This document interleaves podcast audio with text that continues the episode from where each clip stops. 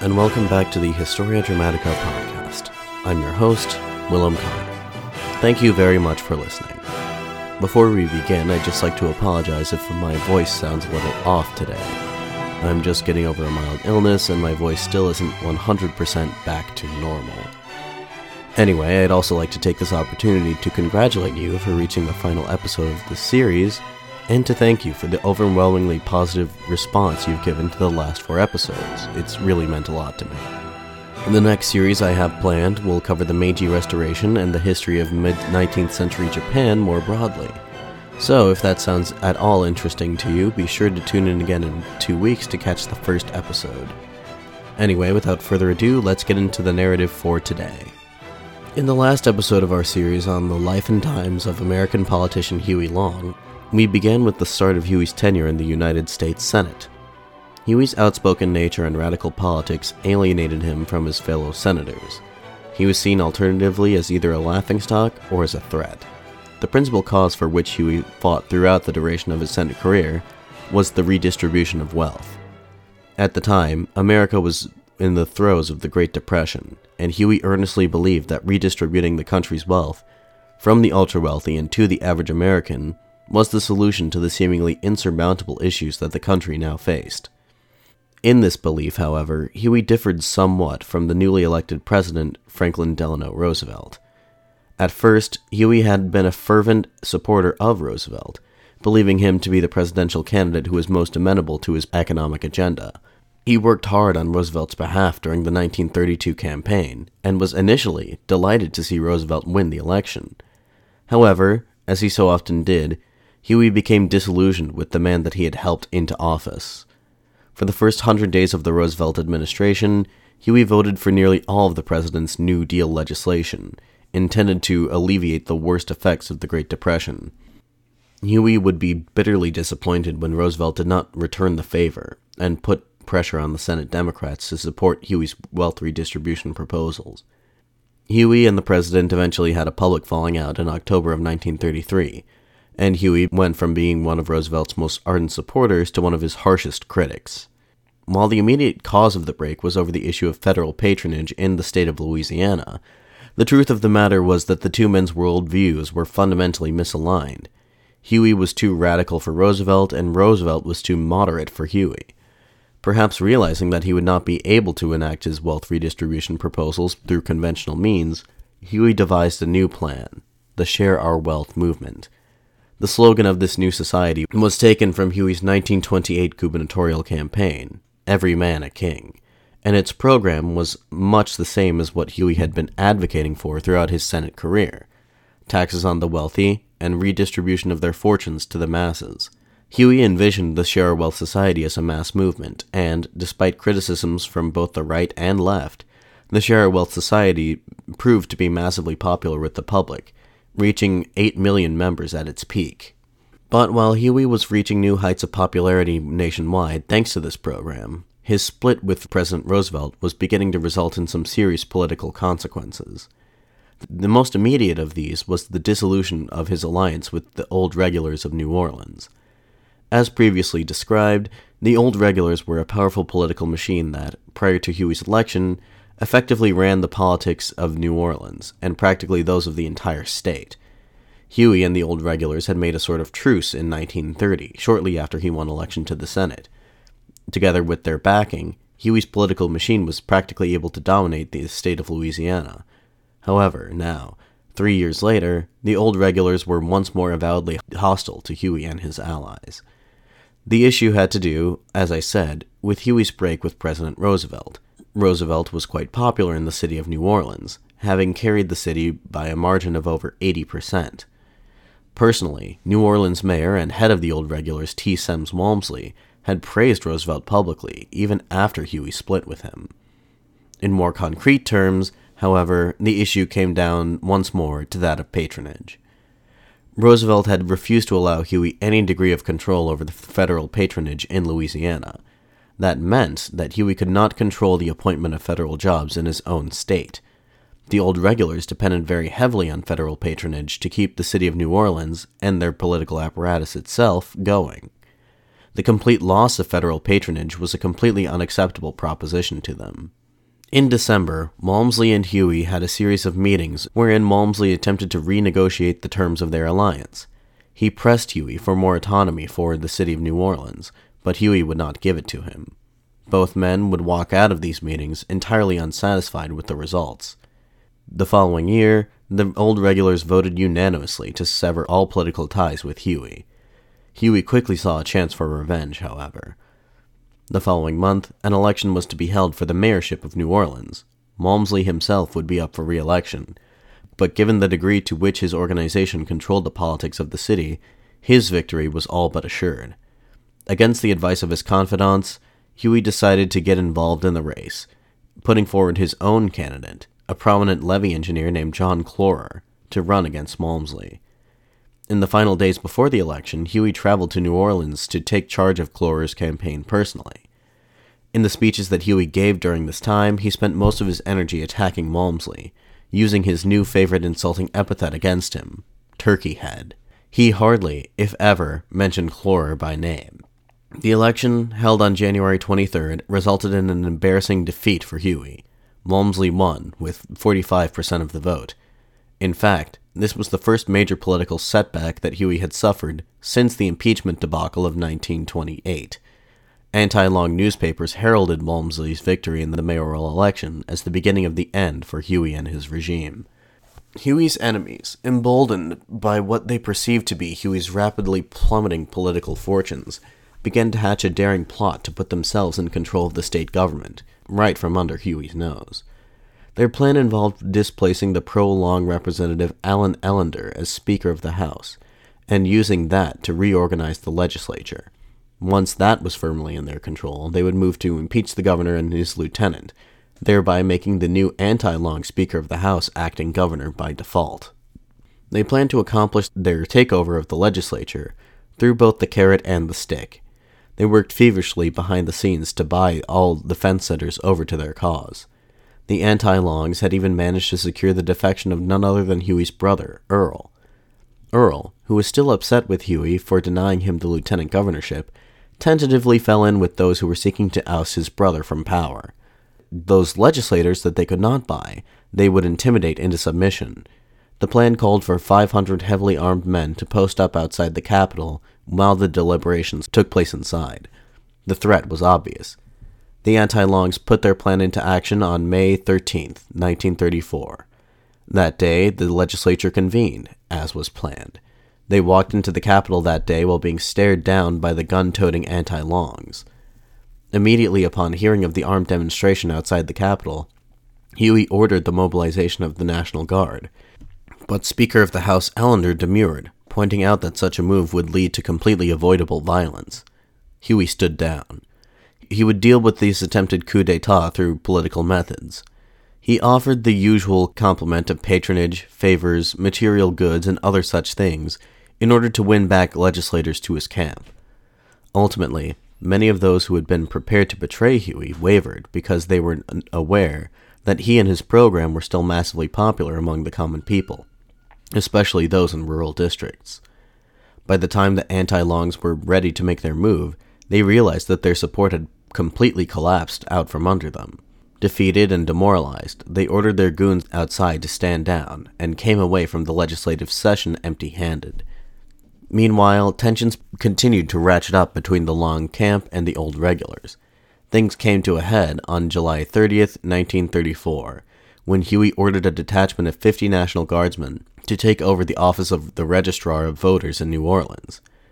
Huey's exact motives for ordering the takeover of the Registrar's office are not known for certain, but given that this was done in advance of the Democratic primaries that were to be held on September 11th, one can surmise that his intention was to ensure that the election would go the way that he wanted to in New Orleans.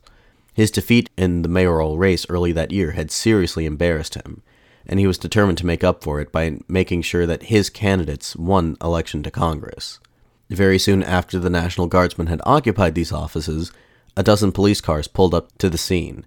These New Orleans police officers were loyal first and foremost to Mayor Walmsley and the old regulars. The policemen surrounded the building and a tense standoff ensued. Walmsley, calling out to Huey as though he were present, declared, quote, I warn you, Huey Long, you cringing coward, that if a life is spent in defense of this city and its right of self governance, that you shall pay the penalty of the other carpetbaggers who came before you. Completely disregarding this threat, Huey then ordered 2,500 more National Guardsmen to completely occupy the city. Huey had effectively declared war on New Orleans. Across the city, policemen and National Guardsmen stared one another down from the barrels of their guns, with neither side willing to spill the first blood. Huey justified this invasion by claiming that he was bringing much needed law and order to the city. In the midst of his occupation of New Orleans, on September 1st, with a little over a week to go before the election, Huey opened up a new line of attack against the old regulars. He had the state legislature create a special committee tasked with investigating the corruption that was supposedly rampant throughout New Orleans. He had himself appointed as the head counsel.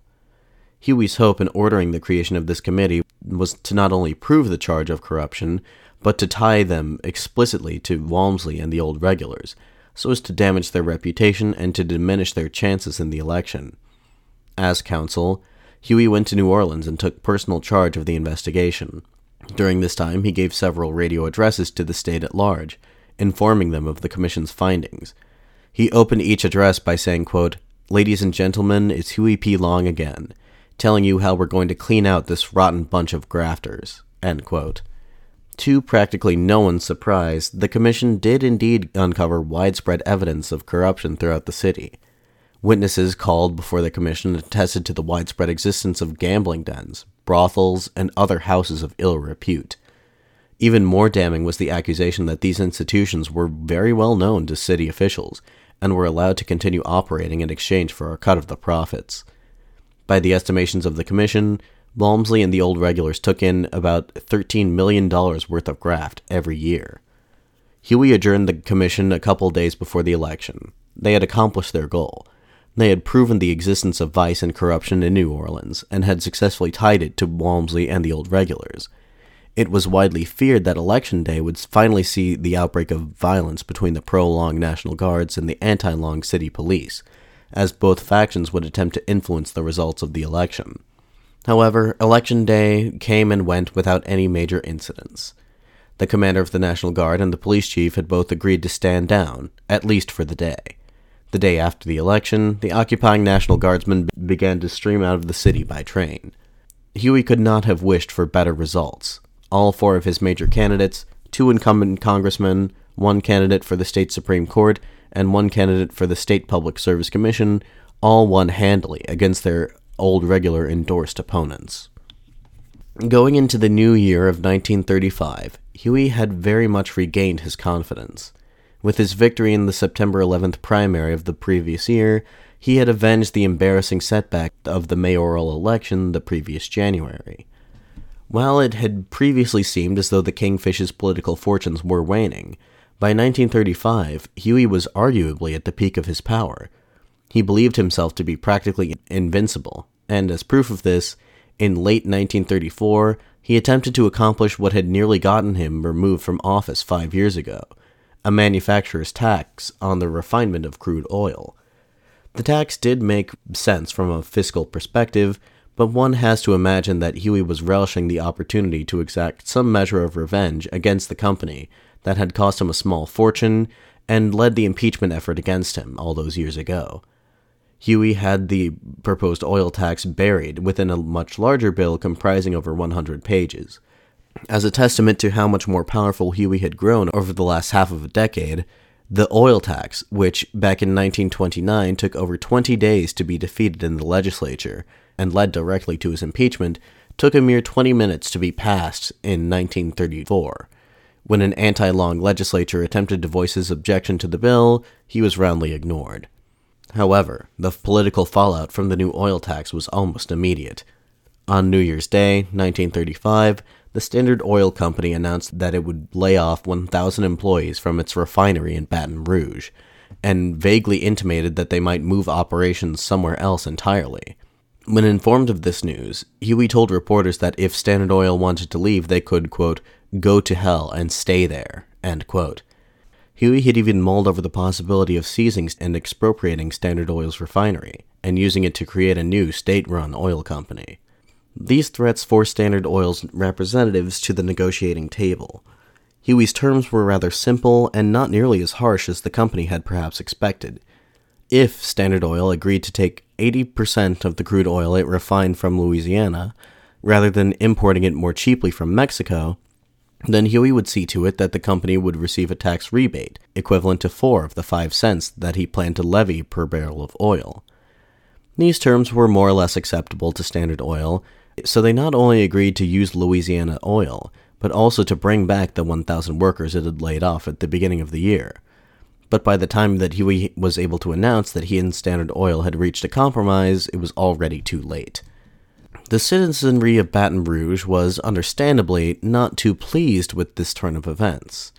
As I explained in previous episodes, Standard Oil was the single largest employer in the Louisiana capital. The prospect of them packing up operations and moving somewhere else was entirely unacceptable. Unaware that they had been rehired, a group of disgruntled former Standard Oil employees held a mass anti long rally in Baton Rouge. They were led by a man named Ernest Bourgeois, a young petroleum engineer and loyal strikebreaker for Standard Oil. The demands of this group began moderately enough. They wanted to see the oil tax repealed.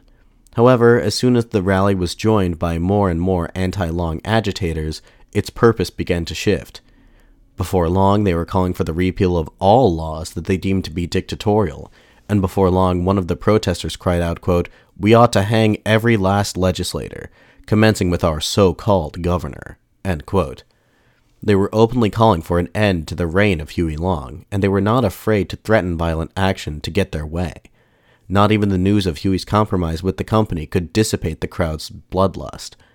Those present at the rally organized themselves into a new group that they dubbed the Square Deal Association. The rally ended with a resolution by the Square Deal Association to call on Governor Allen to repeal every law enacted by the dictator Huey Long. Bourgeois, now president of the association, doubled down on the threats that were issued earlier in the day. Quote, we are not asking this, we are demanding it. And if any attempt is made to stop this organization, there will be more bloodshed than this state has seen in its entire history. Very quickly, anti long elements across the state began to form square deal associations of their own. The square dealers' ranks expanded to include some of Huey's most prominent opponents, such as Mayor Walmsley of New Orleans and former Governor Ruffin Pleasant and his wife. Worryingly, they began to arm themselves and form into militia groups. Their plan was to march on the capital and force Governor Allen to accede to their demands. Huey rushed back to the capital from Washington, D.C. when he received word of the rapidly radicalizing square dealers. Publicly, Huey downplayed the threat that they posed to him, saying of their plans to march on the capital, quote, March, those fellows are too lazy to march. They won't go anywhere unless you give them a buggy or a rickshaw. Privately, however, Huey recognized the threat that they posed and moved immediately to eliminate the threat before it got out of hand. On January 25th, the square dealers made their move. 300 of them, clad in blue shirts and armed with pistols and rifles, marched on the Baton Rouge courthouse. They quickly seized the building and barricaded themselves within it. In response, Huey ordered the immediate deployment of the National Guard, and within the hour, 800 National Guard troops took up defensive positions around the building, daring the square dealers to fire the first shot. When they learned the extent to which they were outnumbered and outgunned, the square dealers mostly lost their nerve and abandoned the courthouse. Huey had Governor Allen declare martial law in Baton Rouge. While this was in effect, and it remained in effect for six months, the carrying of firearms in the capital was forbidden. Newspapers were forbidden to criticize the government, and crowds of two or more people were prohibited. The following day, 350 heavily armed square dealers congregated outside the Baton Rouge airport in direct defiance of the declaration of martial law. Huey, who had advance notice of the meeting, ordered 500 National Guards to the scene. The National Guardsmen deployed in battle formation and hurled tear gas canisters at the square dealers. The protest quickly fell apart. Half the square dealers dispersed into the nearby woods, while the other half surrendered on the spot.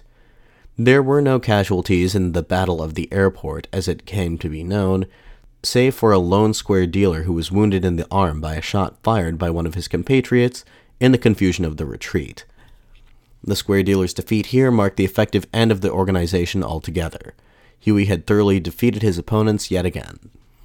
Starting in 1935, Huey's attacks on President Roosevelt and his administration increased in both frequency and intensity.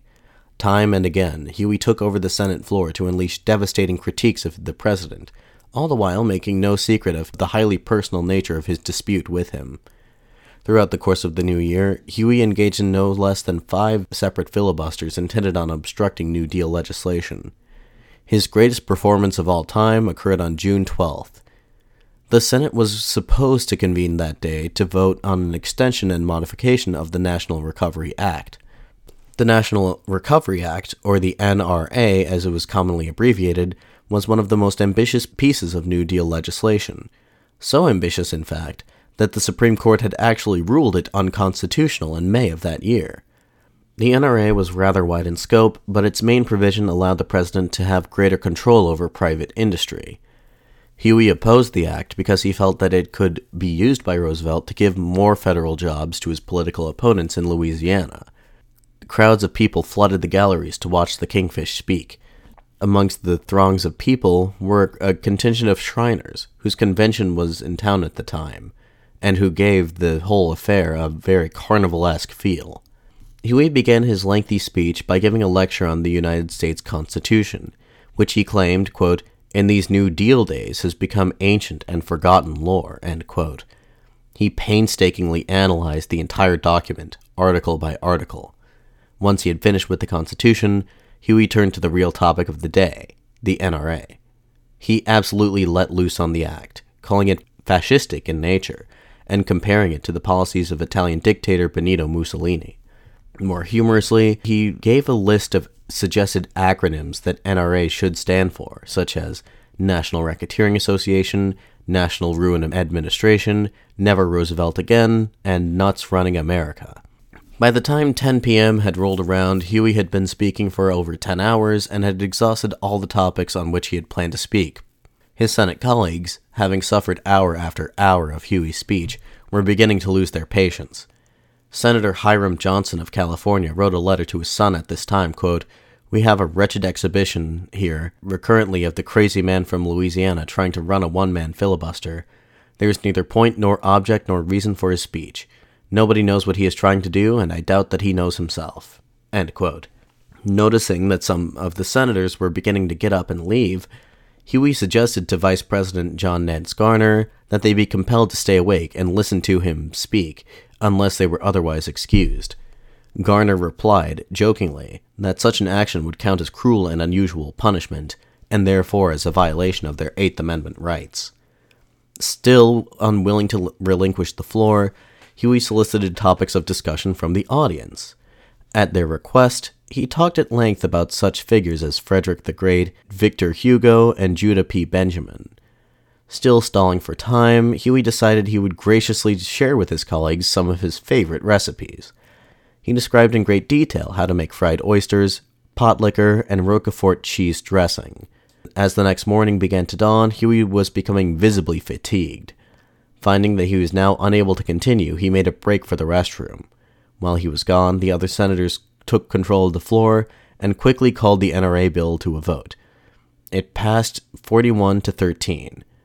Clocking in at 15 and a half hours long, Huey's filibuster of June 12, 1935, had been the second longest in Senate history to date, and as of the current year, it remains in the top 10. In early 1935, Huey began to hint that he harbored ambitions to run for president in the upcoming election in 1936. Although he never had the chance to officially declare his candidacy, he made several vague statements to the press and crowds at his rallies hinting towards his plan. With the benefit of retrospect, one can clearly see that Huey was putting very concrete plans into motion as early as the spring of 1935. It was during this time that he wrote his second book, the book's title, My First Days in the White House, left absolutely no illusions as to what it was exactly that Huey hoped to do. Huey began the book by detailing his ideal presidential cabinet. Senator William Borah of Idaho would serve as Secretary of State, General Smedley Butler would serve as Secretary of War. He even planned to appoint two former presidents to his cabinet, with Herbert Hoover acting as Secretary of the Treasury, and, most interestingly, his rival, Franklin Roosevelt, acting as Secretary of the Navy. Huey then wrote of his ambitious plans once in office. He would create a public works program to provide millions of unemployed workers with high paying government jobs. He would place utilities such as banks and railroads under complete government control and nationalize their assets. He would create a new socialized healthcare system and direct billions of federal dollars to the individual states to subsidize education. And finally, President Long's crowning achievement would be the creation of the Share Our Wealth Corporation, a government agency dedicated to the massive redistribution of the country's wealth. My First Days in the White House, although it was not published in Huey's lifetime, provides a rather interesting glimpse into what could have been. Indeed, Huey's preparation for the 1936 election involved more than mere flights of fantasy. He was actively working to build up a nationwide base of support. Winning the presidency in 1936 would be a rather daunting task. There was every indication that Roosevelt intended to run for re election. He remained immensely popular across the country. A direct challenge to Roosevelt in the Democratic primary was sure to result in a defeat for Huey, as an incumbent president has only lost his party's primary once in the entire duration of American history. Huey knew that he would not be able to win the nomination of the Republican Party either, so realistically, only one option lay open to him running a third party campaign. However, this too would be somewhat unprecedented. A third party, it is worth noting, has never won a presidential election in American history. This did not deter Huey. Thanks to the massive popularity of the Wealth Society, he was rather confident in his ability to secure victory not only in the state of Louisiana, but in the southeast United States at large. He also believed that he would perform well in the Great Plains states, where he had been quite well received during the 1932 presidential campaign. The problem Huey now faced was garnering enough support in other regions of the country to secure victory in the Electoral College. Luckily for Huey, he was not the only national figure who felt that Roosevelt and the New Deal did not go far enough. Throughout 1935, Huey began to seek out strategic alliances with the most prominent of these other figures. One of these men was Father Charles Coughlin. Coughlin was a Catholic priest based in the greater Detroit area. He was known as the Radio Priest because he had a weekly radio broadcast called The Golden Hour of the Shrine of the Little Flower, which boasted an impressive listenership of 30 million people. Much like Huey, Coughlin had started out as an enthusiastic supporter of Roosevelt during the 1932 election, but soon reached the conclusion that the president was not willing to go quite far enough. Like Huey, Coughlin had founded his own movement, the National Union for Social Justice. This organization was similarly critical of President Roosevelt's policy, but where it differed from Huey and the Share Our Wealth movement was its prognosis. Coughlin believed that the economic crisis facing the country could be solved primarily through the manipulation of silver prices and the nationalization of the banks. Another critical difference between Father Coughlin and Huey was that Coughlin was far too comfortable with fascism for Huey's taste. Whereas Huey had made a concerted effort to distance himself from both fascism and communism, Coughlin was rather explicit with his praise for both Mussolini and Adolf Hitler. He also believed that the root of the country's economic problems was the Jews' control of the banks. Another ally in a potential 1936 presidential bid was Francis Townsend, architect of the Townsend Plan. Townsend, who was at this point pushing 70 years old, was an advocate for the economic rights of the elderly. The Townsend Plan was a proposal quite similar to today's Social Security. Under the plan, every American citizen over the age of 60 was to receive a monthly pension of $200. Although the plan was not very comprehensive, it was nonetheless very popular. Within only two years of publicly proposing this plan, over 3,000 Townsend clubs had been founded nationwide. In California, meanwhile, radical author Upton Sinclair, famous for his 1906 novel The Jungle, had run for governor on a platform called the End Poverty in California movement or EPIC, as it was abbreviated. It was perhaps the most comprehensive program of radical reform next to Huey's. It called for, among other things, massive make work programs, worker control over the manufacturing and agricultural sectors, an overhaul of the pension system, and comprehensive tax reforms. While Sinclair lost the gubernatorial election, his EPIC program remained quite popular among the progressives and working classes of California. The crucial region of the Midwest had an established political tradition of progressivism as well. Third parties such as the Farmer Laborer Party and the Progressive Party had been able to buck the two party system somewhat and eke out victories for themselves in states such as Minnesota and Wisconsin. The most prominent figures of the Farmer Labor Party were the party leader Milo Reno and the governor of Minnesota Floyd Olson. The Progressive Party, of which the two most prominent members were Wisconsin Senator Robert La Follette and his brother Philip, the governor, was attempting to win a significant victory on a nationwide level. It is worth noting that individually, none of these figures or their organizations were powerful enough to constitute a serious challenge to the existing political order on their own. It was only by banding together into a new party, with Huey acting as figurehead, of course, that they would be able to create a coalition powerful enough to contend with Roosevelt in the 1936 election. The fear amongst Roosevelt and his advisers was not necessarily that Huey would be able to secure victory outright, but that if he were to go ahead and run a third party campaign, he would siphon off enough votes from Roosevelt that he would enable the Republican candidate to easily secure victory over the both of them. According to a secret poll commissioned by Postmaster Jim Farley, Huey was, as of early 1935, capable of earning enough votes to deny Roosevelt a victory in the crucial swing states of Ohio, Pennsylvania, and New York. It has been suggested that achieving outright victory was not, in fact, Huey's plan. Instead, it is possible that Huey saw this election as a stepping stone to an actually successful presidential run in 1940. He would use the 1936 presidential campaign as yet another opportunity to build up a name for himself on a nationwide level, and he would leverage that popularity into victory in the following election. Nevertheless, Huey's supporters were confident of the possibility of his victory. Gerald L. K. Smith, national head of the Share Our Wealth Society, was once quoted as saying, quote, As God is my judge, the only way to keep Huey Long out of the White House now is to kill him. Of course, Smith had no idea at the time how prescient of a statement this was. On September 7, 1935, Huey called a special session of the Louisiana State Legislature. He intended to force through no less than 42 different bills, of which only two are relevant to our narrative. One of these bills provided mandatory fines and prison sentences for those found to be in violation of the Tenth Amendment, which grants rights to the individual states. The language of the bill itself was rather vague, but it is plain to see that this was a measure aimed at preventing federal officials from carrying out their jobs. Huey was striking back against Roosevelt and his New Deal agents by enacting a piece of legislation that one newspaper described as, quote, the broadest and boldest defiance of federal authority since the Civil War. When the bill's author, Huey's attorney George Wallace, protested that he believed the bill to be unconstitutional, Huey merely replied, quote, I don't give a damn, end quote. The other relevant piece of legislation was a bill that gerrymandered the electoral district corresponding to the parish of St. Landry, where one of his bitterest opponents, Benjamin Pavy, served as district judge.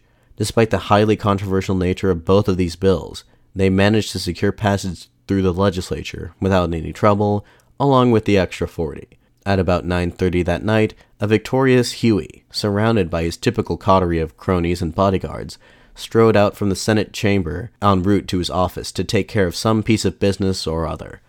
Just as he approached his office, however, a young man wearing big black spectacles and clad in a white linen suit appeared suddenly from behind a pillar and approached Huey. Before any of his bodyguards had time to react to the man's presence, he produced a handgun from his jacket pocket and shot Huey at point blank range. Huey let out a scream of pain. Exclaiming that he had been shot, he abruptly turned around and ran for the stairwell at the other end of the hallway. As Huey stumbled down the stairs, he ran into Jimmy O'Connor, a young employee of the Highway Commission. O'Connor, seeing the kingfish obviously wounded, blood coming from his mouth, asked him what had happened, to which Huey replied, quote, Jimmy, my boy, I've been shot. Huey's bodyguards, meanwhile, unleashed a deadly volley of fire at the assassin, continuing to shoot at his body long after it was clear that he had been killed. An autopsy revealed no less than 60 bullet wounds in the assassin's body. Placing an arm around Huey, O'Connor assisted him to the parking lot, where he flagged down a passing car and helped the wounded kingfish inside. Trying his best to staunch the bleeding, O'Connor yelled at the driver to take them to the Our Lady of the Lake Hospital a few blocks away. As the car sped through the streets of Baton Rouge, Huey wondered aloud, quote, I wonder why he shot me. The bullet riddled body that lay in the hallway of the Capitol building was still recognizable enough to be identified by an astonished visitor to the Capitol as one Carl Austin Weiss. Indeed, Weiss's motives for this assassination were not readily apparent. Weiss himself was not a politician. He was a doctor who ran a moderately successful practice in Baton Rouge. He had never even met Huey in his life. However, a cursory investigation into Weiss's family connections soon revealed the ostensible motive. Weiss's father-in-law was Judge Benjamin Pavy, the same judge who Huey had effectively just removed from office earlier that day. Weiss, who must have known that attacking the Kingfish was practically a suicide mission, seemed to have everything to live for. Only 30 years old, Weiss was happily married and had only become a father not just four months prior. Furthermore, Weiss's family attested that he did not act abnormally whatsoever in the days leading up to the assassination, perhaps suggesting that the act was not premeditated.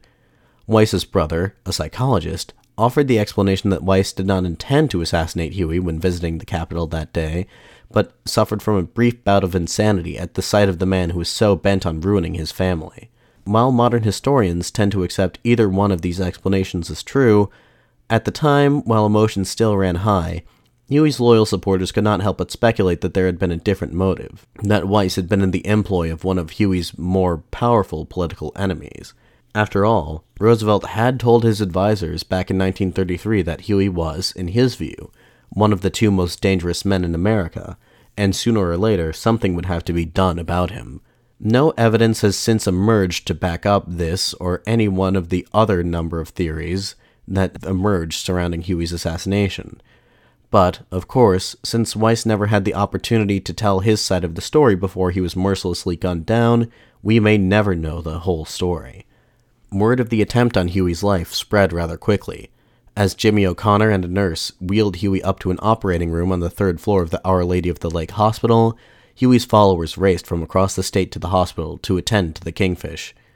Dozens of Huey's cronies flooded the cramped emergency room, jostling with doctors and nurses to be at his side. One nurse later recalled, quote, What a scene it was. Here was a man dying in a room full of politicians. It was like a vaudeville show. End quote. The doctors on the scene quickly reached the prognosis that if Huey was not operated on more or less immediately to halt the internal hemorrhaging, he would die. Two of the state's most skilled surgeons were called in from New Orleans to perform the operation, but they unfortunately got into a car accident while en route. It was left to the doctors on scene to perform the operation to save Huey's life. The doctor that was chosen to operate on Huey was Dr. Arthur Vidrine. Vidrine, who owed his job to Huey, did the best that he could, but he ultimately botched the operation. While it seemed as though Huey would pull through immediately following the conclusion of the procedure, his condition soon after began to deteriorate. Another operation was deemed necessary to fix Vidrine's mistake, but it was determined that Huey was too weak to undergo the trauma of yet another surgery. There was nothing that could be done for him. By the morning of the ninth, Huey was slipping in and out of a comatose state. He spoke wildly, as though he were seeing visions. Visions that, according to long biographer T. Harry Williams, consisted of, quote, the people out there, the poor people of America, a mass of faces staring at him, needing him, wanting to give him the power that he could use to help them. He saw the one gallus farmers of the hill lands of the South, the black and white sharecroppers of the vast cotton fields, the gaunt and debt ridden farmers of the Great Plains, the unemployed factory workers of the Northeast, the small businessmen across the country pushed to the wall by big business, the pathetic elderly couples in countless towns and villages whose life savings had disappeared with the collapse of the banks, the fresh faced boys and girls eager to gain an education. By the early morning of September 10th, 1935, Huey was fading fast. Just after 4 a.m. that morning, Huey Long, surrounded by his closest family members and associates, died. His last words were reported to have either been, quote, What will my poor LSU boys do without me? Quote, or, alternatively, quote, God, please don't let me die. I have so much left to do. Huey's body lay in state in the Capitol building for two days, while some 80,000 mourners filed by his casket to pay their respects. 200,000 people attended the funeral that was held on the afternoon of September 12th, making it the largest public gathering in the entire history of the state of Louisiana. Reverend Gerald L. K. Smith, nominal head of the Share Wealth Society, gave a moving funeral oration before Huey was at last laid to rest, directly in front of the Capitol he had built, where today there stands a magnificent statue of the man himself. The untimely death of Huey Long created a power vacuum in Louisiana state politics. The nature of his political organization was such that he did not often delegate power to his underlings. He had no right hand man to speak of, and, dying unexpectedly as he did, did not deign to designate a successor. At first, Reverend Gerald Smith attempted to leverage his position as head of the Share Wealth Society into leading the political machine that Huey had left behind. However, Smith proved to be rather unpopular among Huey's other associates, who conspired to cut his salary and force him to leave the state.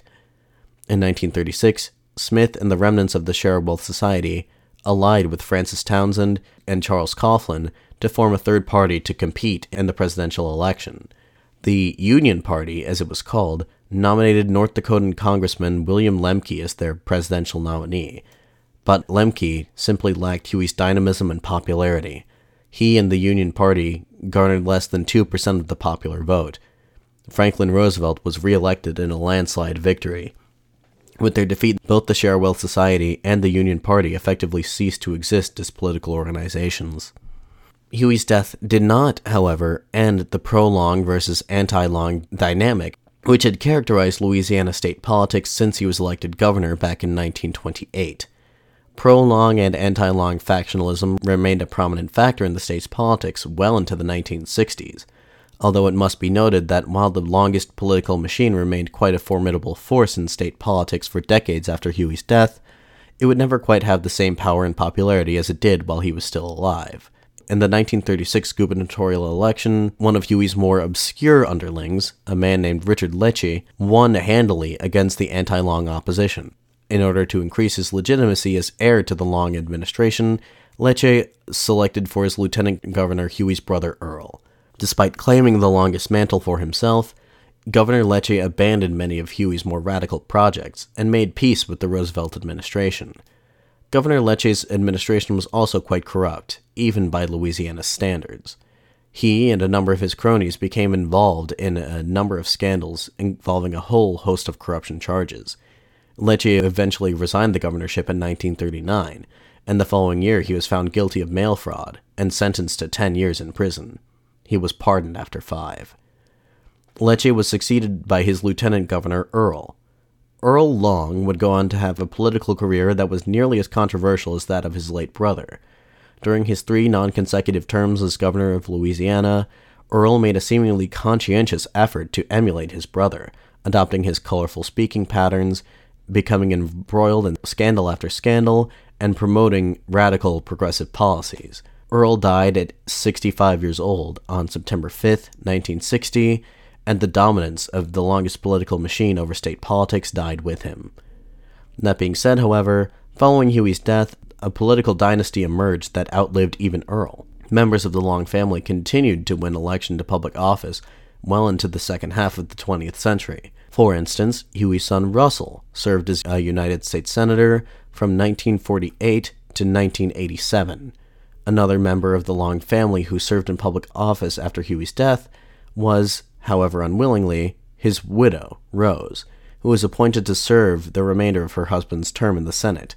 Unlike her counterpart, Hattie Caraway, Rose did not seek re election and dutifully served out the rest of her husband's term, never to return to politics. To say that Huey Long left behind a rather controversial legacy would be an understatement. At the time of his death, Huey was simultaneously one of the most beloved and one of the most reviled figures in American politics.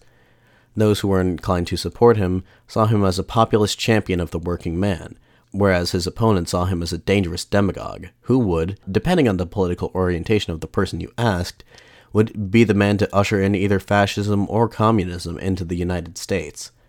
I believe it is necessary to take a step back from ideology and try to look at things as objectively as possible. On the one hand, Huey Long did more for the people of Louisiana in his eight year reign than any other man had been able to in the state's history.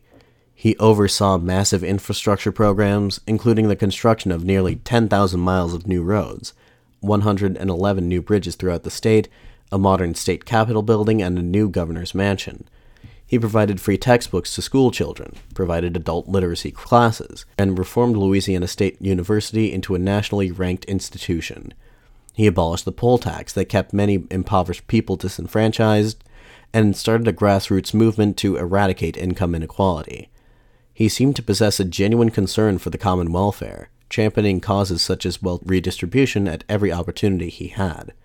However, on the other hand, Huey's rule of Louisiana was at times blatantly autocratic. He ruled his state with an iron fist. He silenced dissenting voices, rigged elections, and was guilty of cronyism and nepotism. He had his political opponents bribed, coerced, arrested, and even kidnapped. Those on the right derided him as a communist, and while it is true that the share wealth program was redistributionist in nature, Huey furiously denied such claims. He never called for a complete reorganization of the American economy along socialist principles, and he never addressed the ownership of the means of production. Huey's detractors on the left called him a fascist, an equally spurious claim. Huey was by no means a white supremacist or a racist, something that makes him stand out among other Southern politicians of the era. Furthermore, his redistributive policies spurned the attitude of social Darwinism that characterizes fascist political thought. Indeed, Huey Long is a figure that defies easy ideological categorization. Although Huey was a household name in the early 1930s, after the assassination he promptly faded from America's public consciousness. Today, the name Huey Long is primarily known in his own state, among historians, and in academic circles. Chances are, if you've learned anything about Huey in an academic setting, it has likely been in the context of his challenges to Roosevelt and the New Deal, and his potential 1936 presidential run. Speaking from personal experience, the first time I learned about Huey Long was as a high school sophomore in a U.S. history course. The main word that my teacher used to describe him was demagogue, and he was spoken of like the potential American equivalent of Mussolini or Hitler. Historical memory has not been very kind to Huey, and this is a view shared by many, even his contemporaries. His rise to national power is popularly viewed as a what if scenario, a set of interesting counterfactuals. In 1935, author Sinclair Lewis wrote It Can't Happen Here, a novel in which a fictional Southern demagogue defeats Roosevelt in the presidential election and institutes a fascist regime in the United States. While it was never explicitly mentioned in the novel, literary critics believe that this character, Berzelius Windrip, was based heavily on Long, and that the novel was written with the purpose of harming his chances in the 1936 presidential election. Other works written about Huey include All the King's Men by Robert Penn Warren, which features a fictionalized account of his life, as well as several biographies. What are your own thoughts on Huey Long? Does he deserve the reputation which history seems to have given him? Or, upon learning the whole story, does his legacy deserve some degree of rehabilitation? If you'd like to let me know your thoughts on this matter, or if you have any other questions, comments, concerns, or anything else you'd like for me to address, please feel free to email me at historiadramaticapod at gmail.com. Alternatively, you can always contact me via Facebook or Twitter, links to both of which can be found in this episode's description. Additionally, if you've enjoyed this series and would like to help keep this podcast up and running, please consider making a donation to the show's Patreon page or purchasing some used books from me on eBay. Anyway, be sure to tune in again in two weeks as we travel back to Japan in the mid 19th century, where an unexpected arrival from an American fleet sets into motion a chain of events that would result in the collapse of the Tokugawa shogunate and the restoration of Emperor Meiji, who would then embark on a series of ambitious reforms with the aim of reforming Japan into a modern, westernized state. Yes, our next series of seven parts will cover the Meiji Restoration. It's one of my favorite series I've written, and I'm quite excited to produce it and share it with you all. Anyway, until two weeks from now, this has been the Historia Dramatica podcast. Thank you all for listening. I'm your host, Willem Connor, signing off.